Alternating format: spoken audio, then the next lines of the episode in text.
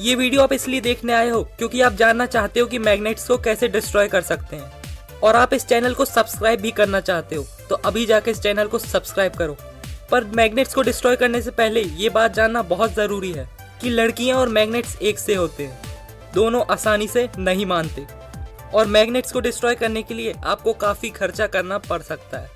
पर आप लोग सोच रहे होंगे कि मैग्नेट्स को डिस्ट्रॉय करना ही क्यों है? इसका रीजन ये है कि जितने भी स्टोरेज डिवाइसेस हैं उनमें डेटा मैग्नेटिक लेयर्स के फॉर्म में स्टोर रहता है। और कई बार उनमें ऐसा डेटा स्टोर रहता है, जिसको आप नहीं चाहते कि कोई और एक्सेस कर पाए और डिस्ट्रॉय करना चाहते हैं। इसके लिए आप उस मैग्नेट को डिस्ट्रॉय करना ही सबसे सही रीजन समझोगे। अगर आप इस वीडियो को स्टार्ट से एकदम एंड तक देखते हो तो आप जान पाओगे कि परमानेंट मैग्नेट्स को कैसे डिस्ट्रॉय कर सकते हैं। आसान भाषा में कहूँ तो परमानेंट मैग्नेट आयरन ऑब्जेक्ट्स को अट्रैक्ट करना बंद कर देगा। ऐसी ही वीडियोस के लिए इस चैनल को सब्सक्राइब करना मत भूलना, क्योंकि इस चैनल में आपको ऐसी फिजिक्स सीखने को मिलेगी जो आपने कभी देखी ही नहीं होगी। तो दोस्तों, चलिए रिवॉल्व करना चालू करते हैं आज के टॉपिक पे।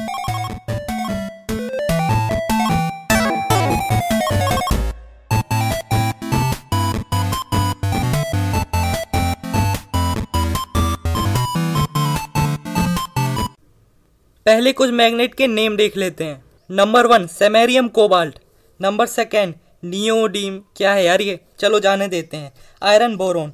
Number third, ceramic ferrite magnet. Number four, aluminium nickel cobalt magnet. और ये सभी परमानेंट मैग्नेट्स के नेम है और इनको डीमैग्नेटाइज करने के तरीके आज हम इस वीडियो में देखने वाले हैं। डीमैग्नेटाइज करने से ये मतलब है कि अभी ये सब सब्सटेंसेस मैग्नेट हैं। लेकिन जब हम इन्हें डीमैग्नेटाइज कर देंगे तो ये मैग्नेट्स नहीं रह जाएँगे। डीमैग्नेटाइजेशन करने से उस पर्टिकुलर मैग्नेट के जो पोल्स हैं, उनके ओरिएंटेशन में चेंज आ जाएगा।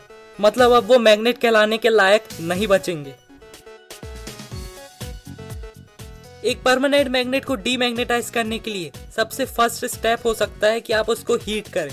उस मैग्नेट को आग के ऊपर रख दें।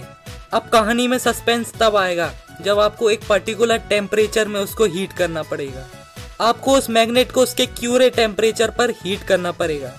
क्यूरे टेम्परेचर वो टेम्परेचर होता है, जिसके ऊपर जाने के बाद मैग्नेट अपनी मैग्नेटिक प्रॉपर्टीज़ लूज कर देता है।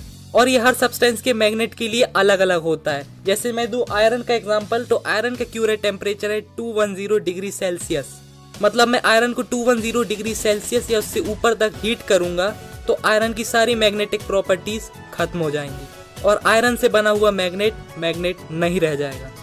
एक तरीका ये भी हो सकता है कि आप उस मैग्नेट की मैग्नेटिक फ़ील्ड के अपोजिट में दूसरी मैग्नेटिक फ़ील्ड लगाई जाए और वो मैग्नेटिक फ़ील्ड इतनी ज़्यादा पावरफुल हो कि वो उस पर्टिकुलर मैग्नेट की मैग्नेटिक फ़ील्ड को डिस्ट्रॉय कर दे और वो मैग्नेट अपनी मैग्नेटिक प्रॉपर्टीज़ छोड़ दे। डीमैग्नेटाइजेशन नेचुरली भी होता रहता है। जैसे आप कभी मैग्नेटिक चेस गेम लाए होगे तो आपने देखा होगा पहले उसकी पावर बहुत ही ज़्यादा अच्छी थी, पर पाँच छः साल बाद जब आप उस गेम को खोलते और खेलते हो तो देखा होगा कि उतनी पावर नहीं रह गई उसमें जो मैग्नेट्स लगे हुए हैं। रीज़न ये है क्योंकि डीमैग्नेटाइजेशन नेचुरली होता रहता है। क्यों? क्योंकि टेम्परेचर में वेरिएशंस होते रहते हैं और नेचुरल कंडीशंस भी चेंज होती रहती हैं, जिसके कारण मैग्नेट्स वीक हो जाते हैं। सबसे आसान तरीका किसी मैग्नेट को डीमैग्नेटाइज करने का या उसे डिस्ट्रॉय करने का ये है कि आप उसको एक्सीडेंटल डैमेज की वजह से भी उसकी मैग्नेटिक स्ट्रेंथ को कम कर सकते हैं और ना के बराबर भी कर सकते हैं।